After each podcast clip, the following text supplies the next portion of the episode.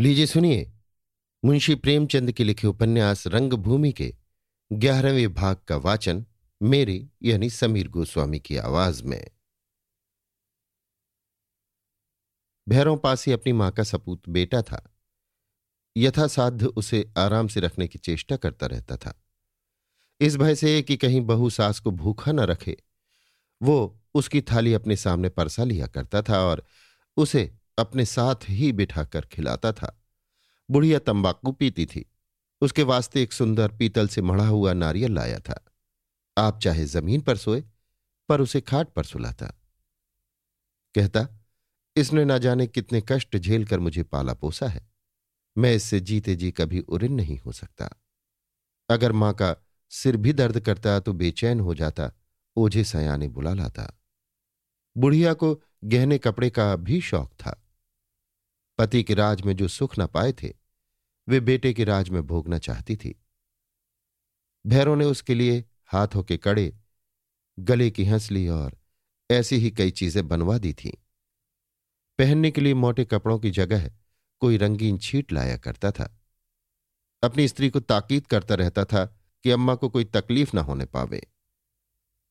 इस तरह बुढ़िया का मन बढ़ गया था। जरा सी कोई बात इच्छा के विरुद्ध होती तो रूठ जाती और बहू को आड़े हाथों लेती। बहू का नाम सुभागी था। बुढ़िया ने उसका नाम अभागी रख छोड़ा था। बहू ने जरा चिलम भरने में देर की, चारपाई बिछाना भूल गई, या मुँह से निकलते ही उसका पैर दबाने या सिर की जुए निकाल लेना आ पहुँची तो बुढ़िया उसके सिर हो जाती। उसके बाप और भाइयों के मुँह में कालिख लगाती। सबों की दाढ़ियाँ जलाती और उसे गालियों ही से संतोष न होता। ज्यों ही भैरव दुकान से आता एक एक की सौ सौ लगाती। भैरव सुनते ही जल उठता, कभी जली कटी बातों से और कभी डंडे से स्त्री की खबर लेता। जगधर से उसकी गहरी मित्रता थी। यद्यपि भैरों का घर बस्ती के पश्चिम सिरे पर था और जगधर का घर पूर्व सिरे पर, किंतु जगधर की यहाँ बहुत आमद रफ्त थी। यहाँ मुफ़्त में ताड़ी पीने को मिल जाती थी। जिसे मोल लेने के लिए उसके पास पैसे न थे। उसके घर में खाने वाले बहुत थे, कमाने वाला अकेला वही था। पाँच लड़कियाँ थीं, एक लड़का और स्त्री। खोचे की बिक्री में इतना लाभ कहाँ कि इतने पेट भरे और ताड़ी शराब भी पिए। वो भैरों की हाँ में हाँ मिलाया करता था, इसलिए सुभागी उससे जलती थी।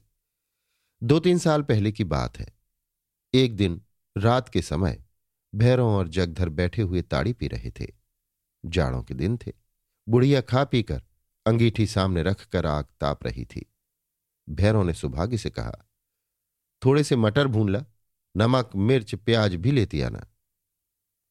ताड़ी के लिए चिखने की ज़रूरत थी। सुभागी ने मटर तो भूने, लेकिन प्याज घर में न था। हिम्मत न पड़ी कि कह दे प्याज नहीं है। दौड़ी हुई कुंजड़े की दुकान पर गई। कुंजड़ा दुकान बंद कर चुका था। सुभागी ने बहुत चिरोरी की, पर उसने दुकान न खोली। विवश होकर उसने भुने हुए मटर लाकर भैरों के सामने रख दिए। भैरों ने प्याज न देखा तो तेवर बदले। बोला, क्या मुझे बैल समझती है कि भुने हुए मटर लाकर रख दिए? प्याज क्यों नहीं लाई? सुभागी ने कहा, प्याज घर में नहीं है तो क्या मैं प्याज हो जाऊँ? जगधर, प्याज के बिना मटर के अच्छे लगेंगे? बुढ़िया। प्याज तो अभी कल ही धेले का आया था। घर में कोई चीज़ तो बचती ही नहीं।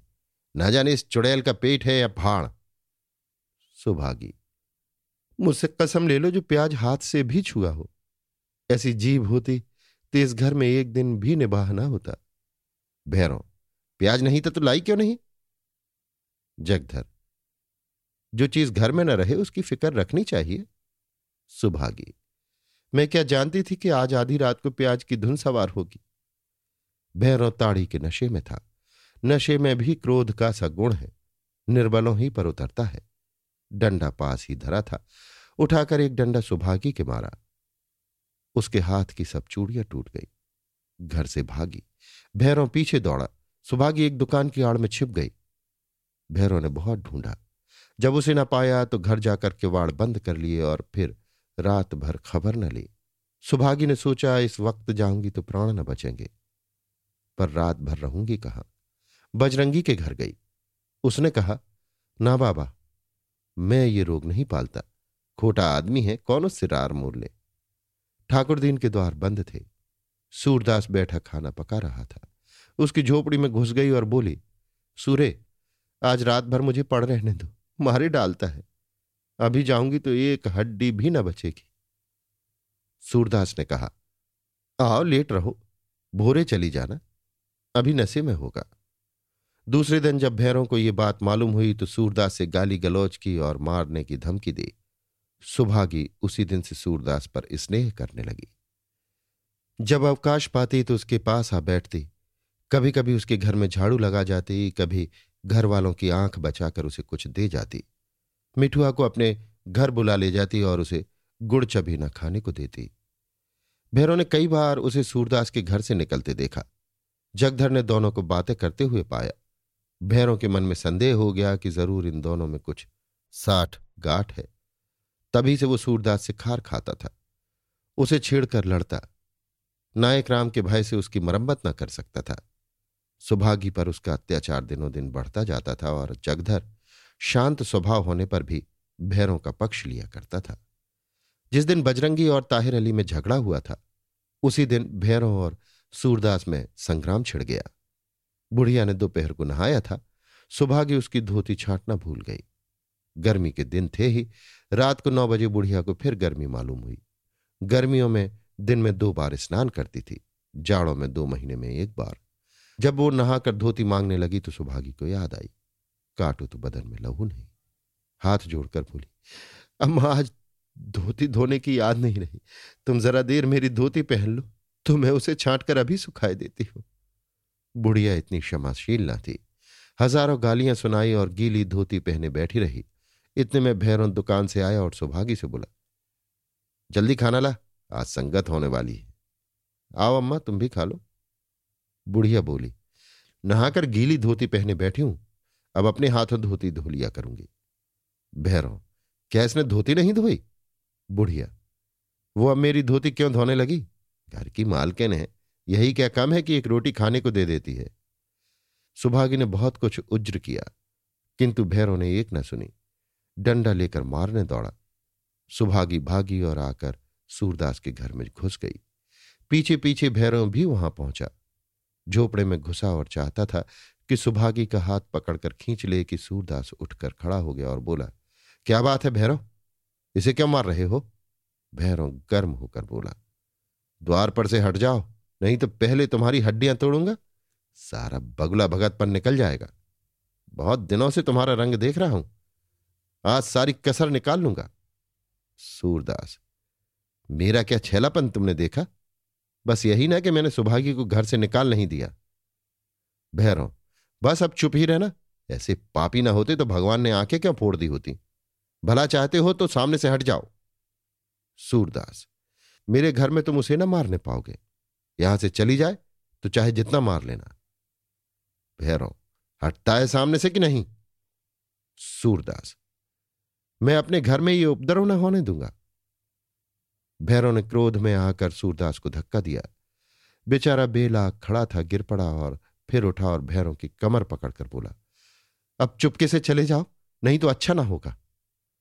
सूरदास था तो दुबला पतला, पर उसकी हड्डियाँ लोहे की थी। बादल, बूंदी, सर्दी, गर्मी झेलते झेलते उसके अंग ठोस हो गए थे। भैरों को ऐसा ज्ञात होने लगा, मानो कोई लोहे का शिकंजा है। कितना ही ज़ोर मारता, पर शिकंजा जरा भी ढीला ना होता था। सुभागी ने मौका पाया तो भागी। अब भैरव ज़ोर ज़ोर से गालियाँ देने लगा। मोहल्ले वाले ये शोर सुनकर आ पहुँचे। नायक राम ने मज़ाक करके कहा, क्यों सूरे? अच्छी सूरत देखकर आँखें खुल जाती हैं क्या? मोहल्ले ही में? सूरदास पंडा जी तुम्हें दिल लगी सूझी है और यह मुँह में कालिख लगाई जा रही है। अंधा था, अपाहिज था, भिखारी था, नीच था, पर चोरी बदमाशी के इल्ज़ाम से तो बचा हुआ था। आज वो इल्ज़ाम भी लग गया। बजरंगी, आदमी जैसा आप होता है वैसा ही दूसरों को समझता है। भैरव, तुम कहाँ के बड़े साधु हो? अभी आज ही लाठी चलाकर आए हो। मैं दो साल से देख रहा हूँ। मेरी घरवाली इससे आकर अकेले में घंटों बातें करती है। जगधर ने भी उसे यहाँ से रात को आते देखा है। आज ही अभी उसके पीछे मुझसे लड़ने को तैयार था। नायक राम, सुबह होने की बात ही है। अंधा आदमी देवता थोड़े ही होता है। और फिर देवता लोग भी तो काम के तीर से नहीं बचते। सूरदास तो फिर भी आदमी है और अभी उम्र ही क्या है? ठाकुर दीन महाराज क्यों अंधे के पीछे पड़े हुए हो? चलो, कुछ भजन भाव हो। नायक राम, तुम्हें भजन भाव सूझता है? यहाँ एक भले आदमी की इज़्ज़त का मामला आ पड़ा है। भैरव, हमारी एक बात मानो तो कहें, तुम सुभागी को मारते बहुत हो। इससे उसका मन तुमसे नहीं मिलता। अभी दूसरे दिन बारी आती है अब महीने में दो बार से ज़्यादा ना आने पावे। भैरों देख रहा था कि मुझे लोग बना रहे हैं। तिनक कर बोला, अपनी मेहरिया है, मारते पीटते हैं तो किसी का साझा है? जो घोड़ी पर कभी सवार ही नहीं हुआ, वो दूसरों को सवार होना क्या सिखाएगा वो क्या जाने औरत कैसे काबू में रहती है? ये व्यंग नायक राम पर था, जिसका अभी तक विवाह नहीं हुआ था। घर में धन था, यजमानों की बदौलत किसी बात की चिंता न थी। किंतु न जाने क्यों अभी तक उसका विवाह नहीं हुआ था। वो हज़ार पाँच सौ रुपये से गम खाने को तैयार था, पर कहीं शिप्पा न जमता था। भैरों ने समझा था, नायक राम दिल में कट जाएँगे। मगर वो छटा हुआ शहरी गुंडा ऐसे व्यंगों को कब ध्यान में लाता था? बोला, कहो बजरंगी, इसका कुछ जवाब दो। औरत कैसे बस में रहती है? बजरंगी, मारपीट से नन्हा सा लड़का तो बस में आता ही नहीं। औरत क्या बस में आएगी? भैरों, बस में आए औरत का बाप। औरत किस खेत की मूली है? मार से भूत भागता है। बजरंगी तो औरत भी भाग जाएगी, लेकिन काबू में ना आएगी। नायक राम, बहुत अच्छी कही बजरंगी, बहुत पक्की कही। वाह वाह, मार से भूत भागता है तो औरत भी भाग जाएगी। अब तो कट गई तुम्हारी बात। भैरों, बात क्या कट जाएगी? दिल लगी है? चूने को जितना ही कूटो, उतना ही चिमटता है। जगधर, ये सब कहने की बातें हैं?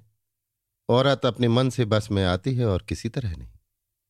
नायक राम क्यों बजरंगी? नहीं है कोई जवाब। ठाकुर दीन पंडा जी तुम दोनों को लड़ाकर तभी दम लोगे। बेचारे अपाहिज आदमी के पीछे पड़े हो। नायक राम तुम सूरदास को क्या समझते हो? ये देखने ही में इतने दुबले हैं। अभी हाथ मिलाओ तो मालूम हो। भैरव अगर इन्हें पछाड़ दो तो पाँच रुपए इनाम दू। भैरव निकल जाओगे। नायक राम निकलने वाले को कुछ कहता हूँ। ये देखो, ठाकुर दीन के हाथ रखे देता हूँ। जगधर, क्या तकते हो भैरव ले पढ़ो सूरदास, मैं नहीं लड़ता। नायक राम, सूरदास देखो, नाम हंसाई मत कराओ। मर्द होकर लड़ने से डरते हो, हार ही जाओगे या और कुछ? सूरदास, लेकिन भाई मैं पैंच पाँच नहीं जानता। पीछे से ये ना कहना, हाथ क्यों पकड़ा? मैं जैसे चाहूँगा वैसे लड़ूँगा। जगधर हाँ हाँ, तुम जैसे चाहना वैसे लड़ना। सूरदास अच्छा तो आओ कौन आता है? नायक राम, अंधे आदमी का जीवट देखना। चलो भैरव, आओ मैदान में। भैरव, अंधे से क्या लड़ूँगा? नायक राम, बस इसी पर इतना करते थे। जगधर, निकल जाओ भैरव, एक झपट्टे में तो मार लोगे। भैरव, तुम क्यों नहीं लड़ जाते? तुम ही नाम ले लेना। जगधर को रुपयों की नित्य चिंता रहती थी। परिवार बड़ा होने के कारण किसी तरह चूल न बैठती थी। घर में एक न एक चीज़ घटी ही रहती थी। धनोपार्जन के किसी उपाय को हाथ से न छोड़ना चाहता था। बोला, क्यों सूरे? हमसे लड़ोगे? सूरदास, तुम ही आ जाओ, कोई सही। जगधर, क्यों पंडा जी इनाम दोगे ना? नायक राम, इनाम तो भैरों के लिए था, लेकिन कोई हरज नहीं। हाँ शर्त यह है कि एक ही झपट्टे में गिरा दो। जगधर ने धोती ऊपर चढ़ा ली और सूरदास से लिपट गया। सूरदास ने उसकी एक टांग पकड़ ली और इतने ज़ोर से खींचा कि जगधर धम से गिर पड़ा। चारों तरफ़ से तालियाँ बजने लगी। बजरंगी बोला, वाह सूरदास, वाह! नायक राम ने दौड़कर उसकी पीठ ठोकी। भैरों, मुझे तो कहते थे एक ही झपट्टे में गिरा दोगे। तुम कैसे गिर गए? जगधर, सूर्य ने टांग पकड़ ली, नहीं तो क्या गिरा लेते? वो अड़ंगा मारता कि चारों खाने चित्त गिरते। नायक राम अच्छा तो एक बाजी और हो जाए? जगधर हाँ हाँ अब की देखना। दोनों योद्धाओं में फिर मल्ल युद्ध होने लगा।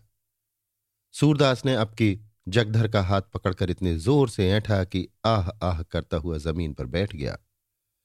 सूरदास ने उसका हाथ छोड़ दिया और गर्दन पकड़कर दोनों हाथों से ऐसा दबोचा कि जगधर की आँखें निकल आईं। नायक राम ने दौड़कर सूरदास को हटा लिया। बजरंगी ने जगधर को उठाकर बिठाया और हवा करने लगा। भैरों ने बिगड़कर कहा यह कोई कुश्ती है कि जहाँ पकड़ पाया, वहीं धर दबाया? ये तो गवारों की लड़ाई है, कुश्ती थोड़ी ही है। नायक राम, ये बात तो पहले ही तय हो चुकी थी। जगधर संभल कर उठ बैठा और चुपके से सरक गया। भैरव भी उसके पीछे चलता हुआ। उनके जाने के बाद यहाँ खूब कह कहे उड़े और सूरदास की खूब पीठ ठोकी गई। सबको आश्चर्य हो रहा था कि सूरदास जैसा दुर्बल आदमी, जगधर जैसे मोटे ताजे आदमी को कैसे दबा बैठा। ठाकुर दीन यंत्र मंत्र का कायल था। बोला, सूर्य को किसी देवता का इष्ट है। हमें भी बताओ सूर्य, कौन सा मंत्र जगाया था? सूरदास, सौ मंत्रों का मंत्र हिम्मत है। ये रुपये जगधर को दे देना, नहीं तो मेरी कुशल नहीं है। ठाकुर दीन, रुपए क्यों दे दूँ? कोई लूट है? तुमने बाजी मारी है, तुमको मिलेंगे? नायक राम अच्छा सूरदास ईमान से बता दो, सुभागी को किस मंत्र से बस में किया? अब तो यहाँ सब लोग अपने ही हैं, कोई दूसरा नहीं है। मैं भी कहीं कंपा लगाऊँ?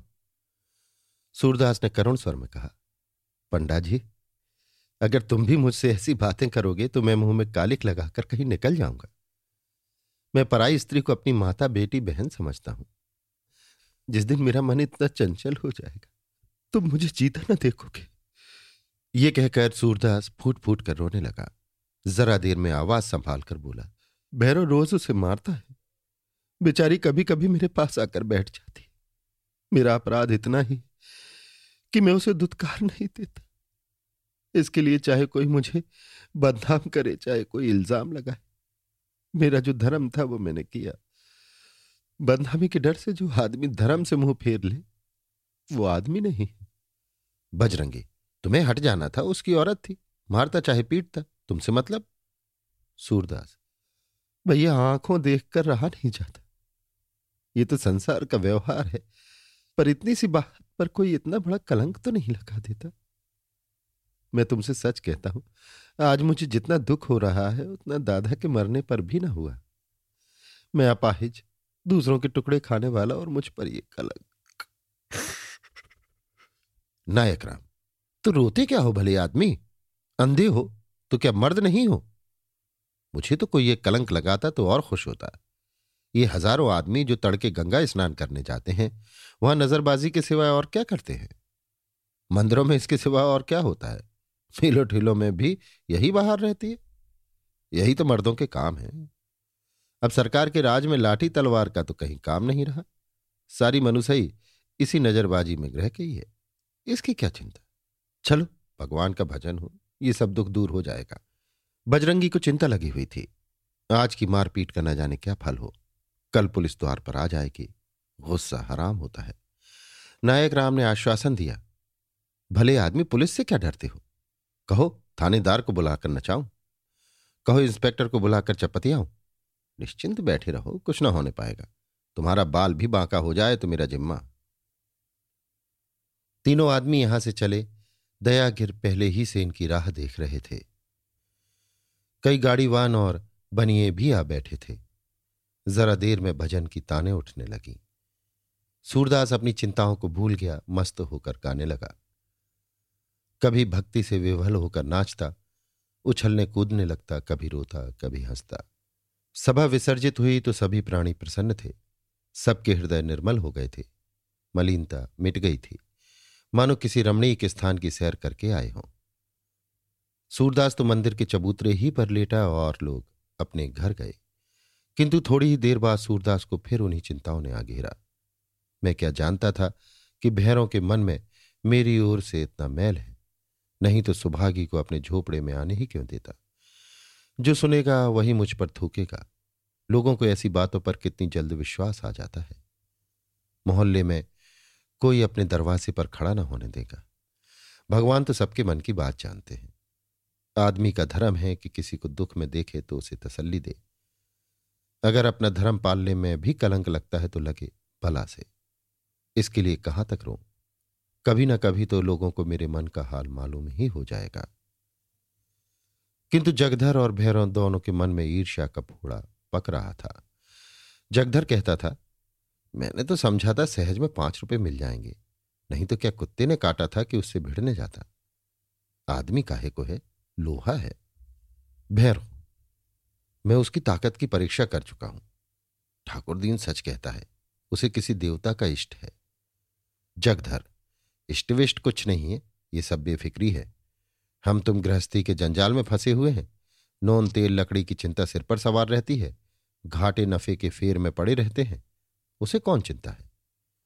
मज़े से जो कुछ मिल जाता है खाता है और मीठी नींद सोता है। हमको तुमको रोटी दाल भी दोनों जून नसीब नहीं होती। उसे क्या कमी है?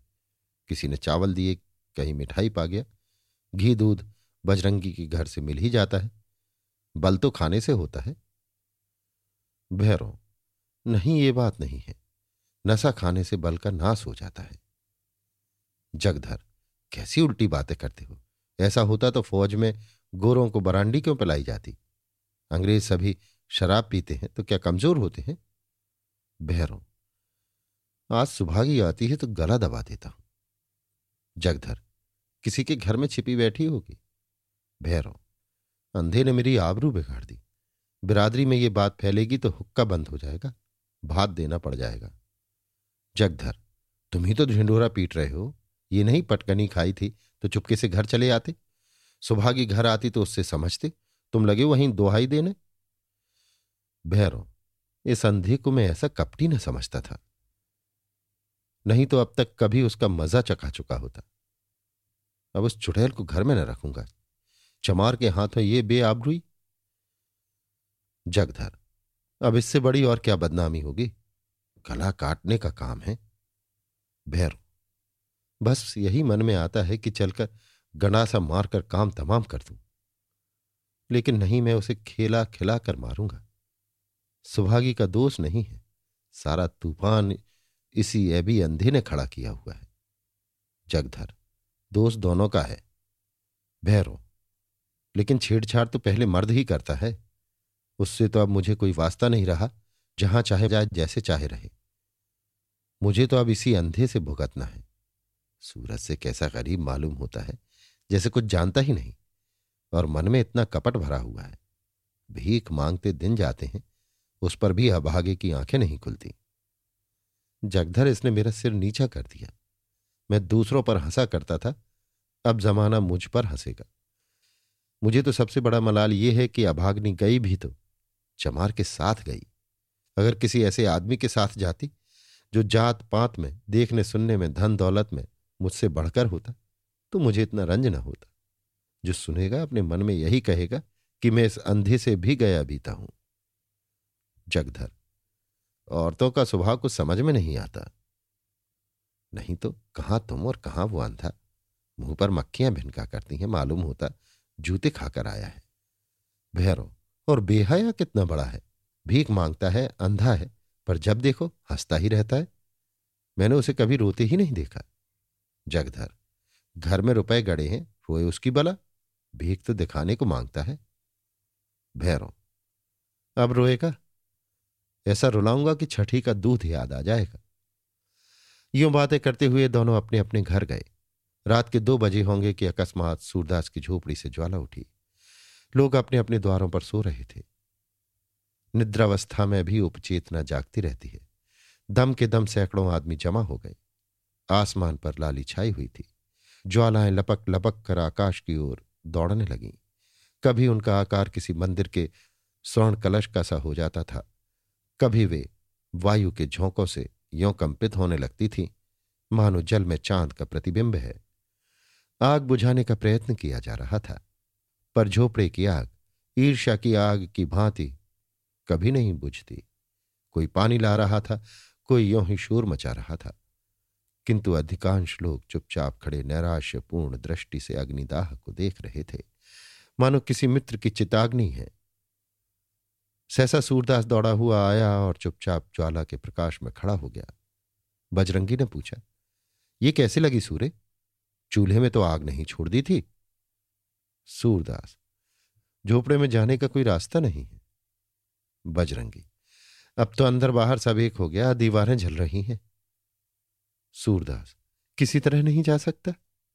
बजरंगी, कैसे जाओगे? देखते नहीं हो यहाँ तक लपटें आ रही हैं? जगधर, सूर्य के आज चूल्हा ठंडा नहीं किया था? नायक राम चूल्हा ठंडा किया होता तो दुश्मनों का कलेजा कैसे ठंडा होता? जगधर पंडा जी मेरा लड़का काम ना आए? अगर मुझे कुछ भी मालूम हो, तुम मुझ पर नाहक सुबह करते हो। नायक राम मैं जानता हूँ जिसने आग लगाई है, बिगाड़ ना दूँ तो कहना। ठाकुर दीन तुम क्या बिगाड़ोगे? भगवान आप ही बिगाड़ देंगे। इसी तरह जब मेरे घर में चोरी हुई थी तो सब स्वाहा हो गया था। जगधर, जिसके मन में इतनी खटाई हो, भगवान उसका सत्यानाश कर दें। सूरदास, अब तो लपट नहीं आती। बजरंगी, हाँ, फूस जल गया, अब धरन जल रही है। सूरदास अब तो अंदर जा सकता हूँ। नायक राम, अंदर तो जा सकते हो पर बाहर नहीं निकल सकते। अब चलो, आराम से सो रहो। जो होना था हो गया। पछताने से क्या होगा? सूरदास, हाँ, सो रहूँगा। जल्दी क्या है? थोड़ी देर में रही सही आग भी बुझ गई। कुशल ये हुई कि और किसी घर में आग न लगी। सब लोग इस दुर्घटना पर आलोचना करते हुए विदा हुए। सन्नाटा छा गया। किंतु सूरदास अब भी वहीं बैठा हुआ था। उसे झोपड़े के जल जाने का दुख न था। बर्तन आदि के जल जाने का भी दुख न था।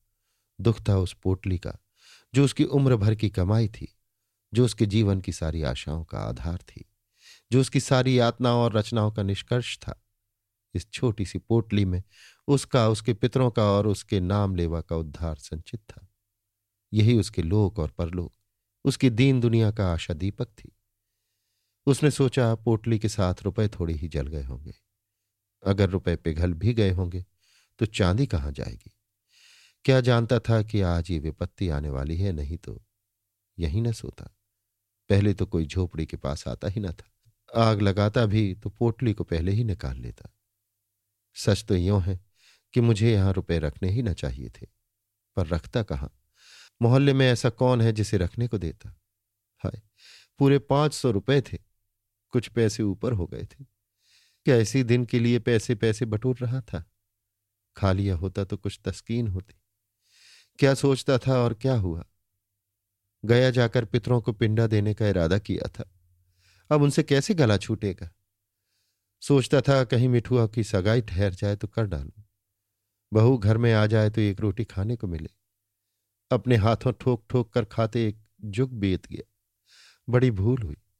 चाहिए था कि जैसे जैसे हाथ में रुपए आते एक एक काम पूरा करता जाता।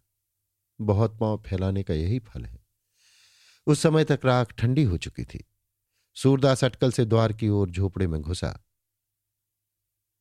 पर दो तीन पग के बाद एकाएक पाँव भूबल में पड़ गया। ऊपर राख थी, लेकिन नीचे आग। तुरंत पाँव खींच लिया और अपनी लकड़ी से राख को उलटने पलटने लगा, जिससे नीचे की आग भी जल्द राख हो जाए। आधा घंटे में उसने सारी राख नीचे से ऊपर कर दी और तब फिर डरते डरते राख में पैर रखा। राख गर्म थी, पर असहना थी। उसने उसी जगह की सीध में राख को टटोलना शुरू किया, जहाँ छप्पर में पोटली रखी थी। उसका दिल धड़क रहा था। उसे विश्वास था कि रुपए मिले या न मिले, पर चांदी तो कहीं गई ही नहीं। सहसा वो उछल पड़ा, कोई भारी चीज़ हाथ लगी, उठा लिया, पर टटोल कर देखा तो मालूम हुआ ईंट का टुकड़ा है। फिर टटोलने लगा, जैसे कोई आदमी पानी में मछलियाँ टटोले। कोई चीज़ हाथ न लगी। तब तो उसने नैराश्य की उतावली और अधीरता के साथ सारी राख छान डाली। एक एक मुट्ठी राख हाथ में लेकर देखी। लोटा मिला, तवा मिला, किंतु पोटली न मिली। उसका वो पैर जो अब तक सीढ़ी पर था, फिसल गया और अब वो अथाह गहराई में जा पड़ा। उसके मुँह से सहसा एक चीख निकल आई। वो वहीं राख पर बैठ गया और बिलख बिलख कर रोने लगा। ये फूस की राख न थी, उसकी अभिलाषाओं की राख थी। अपनी बेबसी का इतना दुख उसे कभी ना हुआ था। तड़का हो गया। सूरदास अब राख के ढेर को बटोर कर एक जगह एकत्र कर रहा था। आशा से ज़्यादा दीर्घ जीवी और कोई वस्तु नहीं होती। उसी समय जगदर आकर बोला, सूर्य, सच कहना, तुम्हें मुझ पर तो सुबह नहीं है। सूर्य को सुबह तो था पर उसने इसे छिपा कर कहा, तुम्हारे ऊपर क्यों सुबह करूँगा? तुमसे मेरी कौन सी अदावत थी? जगधर, मोहल्ले वाले तुम्हें भड़काएँगे, पर मैं भगवान से कहता हूँ, मैं इस बारे में कुछ नहीं जानता। सूरदास, अब तो जो कुछ होना था हो चुका। कौन जाने किसी ने लगा दी या किसी की चिलम से उड़कर लग गई। ये भी तो हो सकता है कि चूल्हे में आग रह गई हो। बिना जाने बूझे किस पर सुबह करूँ? जगधर।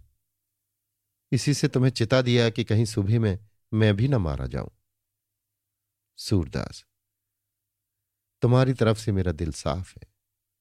जगधर को भैरों की बातों से अब यह विश्वास हो गया कि उसी की शरारत है। उसने सूरदास को रुलाने की बात कही थी। उस धमकी को इस तरह पूरा किया। वो वहाँ से सीधे भैरों के पास गया। वो चुपचाप बैठा नारियल का हुक्का पी रहा था, पर मुख से चिंता और घबराहट झलक रही थी। जगधर को देखते ही बोला, कुछ सुना लोग क्या बातचीत कर रहे हैं? जगधर, सब लोग तुम्हारे ऊपर सुबह करते हैं। नायक राम की धमकी तो तुमने अपने कानों से सुनी। भैरव, यहाँ ऐसी धमकियों की परवाह नहीं है। सबूत क्या है कि मैंने लगाई? जगधर, सच कहो तुम्ही ने लगाई? भैरव, हाँ, चुपके से एक दिया सलाई लगा दी। जगधर। मैं कुछ कुछ पहले ही समझ गया था, पर यह तुमने बुरा किया। झोपड़ी जलाने से क्या मिला? दो चार दिन में फिर दूसरी झोपड़ी तैयार हो जाएगी। भैरव कुछ हो? दिल की आग तो ठंडी हो गई। ये देखो। ये कहकर उसने एक थैली दिखाई, जिसका रंग धुएँ से काला हो गया था। जगधर ने उत्सुक होकर पूछा, इसमें क्या है? अरे, इसमें तो रुपए भरे हुए हैं। भैरव ये सुभागी को बहका ले जाने का जरीबाना है? जगधर, सच बताओ ये रुपए कहाँ मिले? भैरव उसी झोपड़े में? बड़े जतन से धरन की आड़ में रखे हुए थे। पाजी रोज राहगीरों को ठक ठक कर पैसे लाता था और इसी थैली में रखता था। मैंने गिने हैं, पूरे पाँच सौ रुपए से ऊपर हैं। न जाने कैसे इतने रुपए जमा हो गए। बचा को इन्हीं रुपयों की गर्मी थी। अब गर्मी निकल गई। अब देखूँ किस बल पर उछलते हैं। बिरादरी को भोज भात देने का सामान हो गया। नहीं तो इस वक्त इतने रुपए कहाँ मिलते? आजकल तो देखते ही हो, बल्ल मटेरों के मारे बिक्री कितनी मंदी है। जगधर, मेरी तो सलाह है कि रुपए उसे लौटा दो। बड़ी मसक्कत की कमाई है, हजम न होगी। जगधर दिल का खोटा आदमी नहीं था, पर इस समय उसने ये सलाह उसे नेक नियति से नहीं, हसद से दी थी। उसे ये असह था कि भैरों के हाथ इतने रुपए लग जाए। भैरों आधे रुपए उसे देता तो शायद उसे तस्कीन हो जाती, पर भैरों से ये आशा न की जा सकती थी। बेपरवाही से बोला, मुझे अच्छी तरह हजम हो जाएगी। हाथ में आए रुपए को नहीं लौटा सकता। उसने तो भीख ही मांगकर जमा किए हैं। गेहूँ तो नहीं तोला था। जगधर, पुलिस सब खा जाएगी। भैरों, सूर्य पुलिस में न जाएगा रो धोकर चुप हो रहेगा। जगधर, गरीब की हाय बड़ी जानलेवा होती है। भैरव, वो गरीब है। अंधा होने से गरीब हो गया। जो आदमी दूसरों की औरतों पर डोरे डाले, जिसके पास सैकड़ों रुपए जमा हो, जो दूसरों को रुपए उधार देता हो, वो गरीब है। गरीब जो कहो तो हम तुम हैं। घर में ढूंढाओ एक पूरा रुपया न निकलेगा। ऐसे पापियों को गरीब नहीं कहते। अभी मेरे दिल का कांटा नहीं निकला। जब तक उसे रोते ना देखूँगा, ये कांटा न निकलेगा। जिसने मेरी आबरू बिगाड़ दी, उसके साथ जो चाहे करूँ। मुझे पाप नहीं लग सकता। जगधर का मन आज खोचा लेकर गलियों का चक्कर लगाने में न लगा। छाती पर सांप लूट रहा था। इसे दम के दम में इतने रुपए मिल गए। अब मौज उड़ाएगा। तकदीर इस तरह खुलती है। यहाँ कभी पड़ा हुआ पैसा भी न मिला। पाप पुण्य की कोई बात नहीं। मैं ही कौन दिन भर पुण्य किया करता हूँ। दमड़ी छदाम कौड़ियों के लिए टैनी मारता हूँ। बाट खोटे रखता हूँ। तेल की मिठाई को घी की कहकर बेचता हूँ। ईमान गंवाने पर भी कुछ नहीं लगता। जानता हूँ ये बुरा काम है, पर बाल बच्चों को पालना भी तो ज़रूरी है। इसने ईमान खोया तो कुछ लेकर खोया। गुनाह बेलज्जत नहीं रहा। अब दो तीन दुकानों का और ठेका ले लेगा। ऐसा ही कोई माल मेरे हाथ भी पड़ जाता तो जिंदगानी सफल हो जाती। जगधार के मन में ईर्ष्या का अंकुर जमा। वो भैरों के घर से लौटा तो देखा कि सूरदास राख को बटोर कर उसे आटे की भांति गूंद रहा है। सारा शरीर भस्म से ढका हुआ है और पसीने की धारें निकल रही हैं। बोला, सूर्य क्या ढूंढते हो? सूरदास, यहाँ रखा ही क्या था? यही लूटा तवा देख रहा था। जगधार, और वो थैली किसकी है जो भैरों के पास है? सूरदास चौंका, क्या इसीलिए भैरों आया था? ज़रूर यही बात है। घर में आग लगाने के पहले रुपए निकाल लिए होंगे। लेकिन अंधे भिकारी के लिए दरिद्रता इतनी लज्जा की बात नहीं है, जितना धन। सूरदास जगधर से अपनी आर्थिक हानि को गुप्त रखना चाहता था। वो गया जाकर पिंडदान करना चाहता था, मिठुआ का ब्याह करना चाहता था, कुआँ बनवाना चाहता था। किंतु इस ढंग से कि लोगों को आश्चर्य हो कि इसके पास रुपए कहाँ से आए। लोग यही समझें कि भगवान दीन जनों की सहायता करते हैं। भिखारियों के लिए धन संचय, पाप संचय से कम अपमान की बात नहीं। बोला, मेरे पास थैली वैली कहाँ? होगी किसी की? थैली होती तो भीख माँगता। जगधर, मुझसे उड़ते हो? भैरव मुझसे स्वयं कह रहा था कि झोपड़े में धरन के ऊपर यह थैली मिली। पाँच सौ रुपये से कुछ बेसी है। सूरदास, वो तुमसे हँसी करता होगा। साढ़े पाँच रुपये तो कभी जुड़े ही नहीं। साढ़े पाँच सौ कहाँ से आते? इतने में सुभागी वहाँ आ पहुँची। रात भर मंदिर के पिछवाड़े अमरूद के बाग में छिपी बैठी थी। वो जानती थी आग भैरों ने लगाई है। भैरों ने उस पर जो कलंक लगाया था, उसकी उसे विशेष चिंता न थी, क्योंकि वो जानती थी किसी को इस पर विश्वास न आएगा। लेकिन मेरे कारण सूरदास का यह सर्वनाश हो जाए, इसका उसे बड़ा दुख था। वो इस समय उसको तस्कीन देने आई थी। जगधर को वहाँ खड़े देखा तो झिझकी। भय हुआ कहीं ये मुझे पकड़ न ले। जगधर को वो भैरों ही का दूसरा अवतार समझती थी। उसने प्रण कर लिया था कि अब भैरों के घर न जाऊँगी। अलग रहूँगी और मेहनत मजदूरी करके जीवन का निर्वाह करूँगी। यहाँ कौन लड़के रो रहे हैं? एक मेरा ही पेट उसे भारी है ना।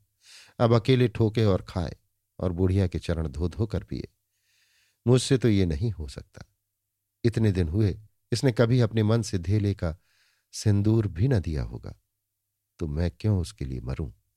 वो पीछे लौटा ही चाहती थी कि जगधर ने पुकारा। सुभागी कहाँ जाती है? देखिए अपने खसम की करतूत? बेचारे सूरदास को कहीं का न रखा। सुभागी ने समझा, मुझे झांसा दे रहा है। मेरे पेट की था लेने के लिए जाल फेंका है। व्यंग से बोली, उसके गुरु तो तुम ही हो। तुम ही ने मंत्र दिया होगा। जगधर, हाँ, यही मेरा काम है। चोरी, डाका ना सिखाऊं तो रोटियाँ क्यों कर चलें? सुभागी ने फिर व्यंग किया।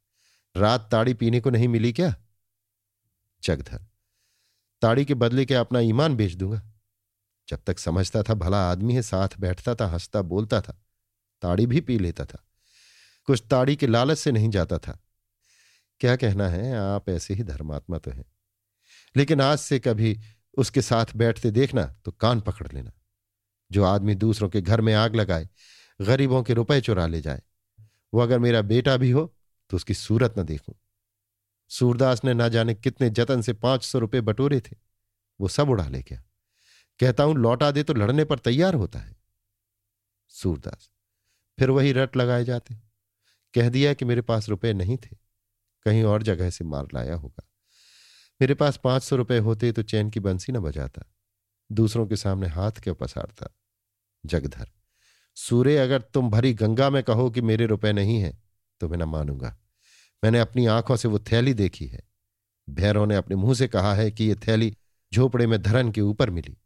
तुम्हारी बात कैसे मान लू? सुभागी, तुमने थैली देखी है? जगधर, हाँ, देखी नहीं तो क्या झूठ बोल रहा हूँ? सुभागी, सूरदास सच सच बता दो, रुपए तुम्हारे हैं? सूरदास, पागल हो गई है क्या? इनकी बातों में आ जाती है। भला मेरे पास रुपए कहाँ से आते? जगधर इनसे पूछ, रुपए ना थे तो इस घड़ी राख बटोर कर क्या ढूंढ रहे थे? सुभागी ने सूरदास के चेहरे की तरफ़ अन्वेषण की दृष्टि से देखा। उसकी बीमार की सी दशा, जो अपने प्रियजनों की तस्कीन के लिए अपनी असह वेदना को छिपाने का असफल प्रयत्न कर रहा हो। जगधर के निकट आकर बोली, रुपए ज़रूर थे, इसका चेहरा कही देता है। जगधर, मैंने थैली अपनी आँखों से देखी है। सुभागी अब चाहे वो मुझे मारे या निकाले, पर रहूँगी उसी के घर। कहाँ कहाँ थैली को छिपाएगा? कभी तो मेरे हाथ लगेगी। मेरे ही कारण इस पर यह विपत पड़ी है। मैंने ही उजाड़ा है, मैं ही बसाऊँगी। जब तक इसके रुपए न दिला दूँगी, मुझे चैन न आएगा। ये कहकर वो सूरदास से बोली तो अब रहोगे कहाँ? सूरदास ने यह बात ना सुनी। वो सोच रहा था, रुपए मैंने ही तो कमाए थे, क्या फिर नहीं कमा सकता? यही ना होगा जो काम इस साल होता, वो कुछ दिनों के बाद होगा। मेरे रुपए थे ही नहीं। शायद उस जन्म में मैंने भैरों के रुपए चुराए होंगे। ये उसी का दंड मिला है। मगर बेचारी सौभागी का अब क्या हाल होगा? भैरों से अपने घर में कभी न रखेगा। बेचारी कहाँ मारी मारी फिरेगी? ये कलंक भी मेरे सिर लगना था। कहीं का ना हुआ। धन गया, घर गया, आबरू गई। जो ज़मीन बच रही है, ये भी न जाने जाएगी या बचेगी। अंधापन ही क्या थोड़ी विपत थी कि नित ही एक न एक चपत पड़ती रहती है। जिसके जी में आता है चार खोटी खरी सुना देता है। इन दुखजनक विचारों से मरमाहत सा होकर वो रोने लगा। सुभागी जगधर के साथ भैरों के घर की ओर चली जा रही थी और यहाँ सूरदास अकेला बैठा हुआ रो रहा था। सहसा वो चौंक पड़ा। किसी ओर से आवाज़ आई, तुम खेल में रोते हो?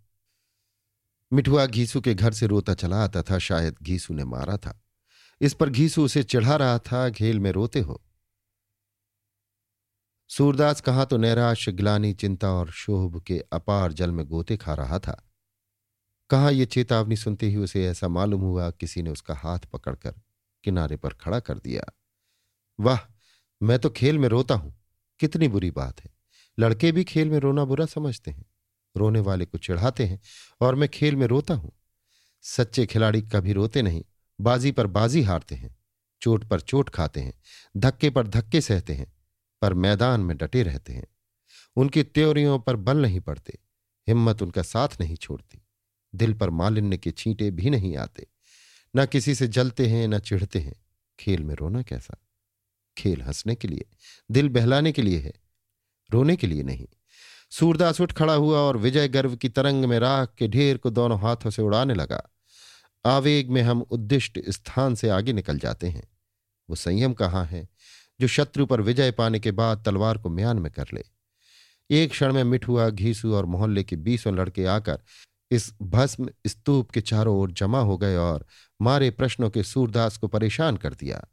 उसे राख फेंकते देखकर सबों को खेल हाथ आया। राख की वर्षा होने लगी। दम के दम में सारी राख बिखर गई। भूमि पर केवल काला निशान रह गया। मिठुआ ने पूछा, दादा, अब हम रहेंगे कहाँ? सूरदास, दूसरा घर बनाएँगे? मिठुआ, और कोई फिर आग लगा दे? सूरदास तो फिर बनावेंगे? मिठुआ, और फिर लगा दे? सूरदास तो हम फिर भी बनाएँगे। मिठुआ, और जो कोई हज़ार बार लगा दे? सूरदास तो हम हज़ार बार बनाएँगे। बालकों को संख्याओं से विशेष रुचि होती है। मिठुआ ने फिर पूछा, और जो कोई सौ लाख बार लगा दे? सूरदास ने उसी बालोचित सरलता से उत्तर दिया तो हम भी सौ लाख बार बनाएँगे। जब वहाँ राख की चुटकी भी ना रही तो सब लड़के किसी दूसरे खेल की तलाश में दौड़े। दिन अच्छी तरह निकल आया था। सूरदास ने भी लकड़ी संभाली और सड़क की तरफ़ चला। उधर जगधर यहाँ से नायक राम के पास गया और यहाँ भी ये वृतांत सुनाया। पंडा ने कहा मैं भैरों के बाप से रुपए वसूल करूँगा। जाता कहाँ है? उसकी हड्डियों से रुपए निकाल कर दम लूँगा। अंधा अपने मुँह से चाहे कुछ कहे या ना कहे। जगधर वहाँ से बजरंगी, दयागीर, ठाकुरदीन आदि मोहल्ले के सब छोटे बड़े आदमियों से मिला और ये कथा सुनाई। आवश्यकता अनुसार यथार्थ घटना में नमक, मिर्च भी लगाता जाता था। सारा मोहल्ला भैरों का दुश्मन हो गया। सूरदास तो सड़क के किनारे राहगीरों की जय मना रहा था। यहाँ मोहल्ले वालों ने उसकी झोपड़ी बसानी शुरू की। किसी ने फूस दिया, किसी ने बाँस दिए, किसी ने धरन दी। कई आदमी झोपड़ी बनाने में लग गए। जगधरी इस संगठन का प्रधानमंत्री था। अपने जीवन में शायद ही उसने इतना सदुत्साह दिखाया हो। ईर्ष्या में तम ही तम नहीं होता, कुछ सत भी होता है। संध्या तक झोपड़ी तैयार हो गई। पहले से कहीं ज़्यादा बड़ी और पायदार। जमनी ने मिट्टी के दो घड़े और दो तीन हाड़ियाँ लाकर रख दी, एक चूल्हा भी बना दिया। सबने गुट कर रखा था कि सूरदास को झोपड़ी बनाने की जरा भी खबर न हो। जब वो शाम को आए तो घर देखकर चकित हो जाए और पूछने लगे, किसने बनाया? तब सब लोग कहें, आप ही, आप तैयार हो गया। अभी आप सुन रहे थे मुंशी प्रेमचंद के लिखे उपन्यास, रंगभूमि के ग्यारहवें भाग का वाचन, मेरी, यानी समीर गोस्वामी की आवाज़ में।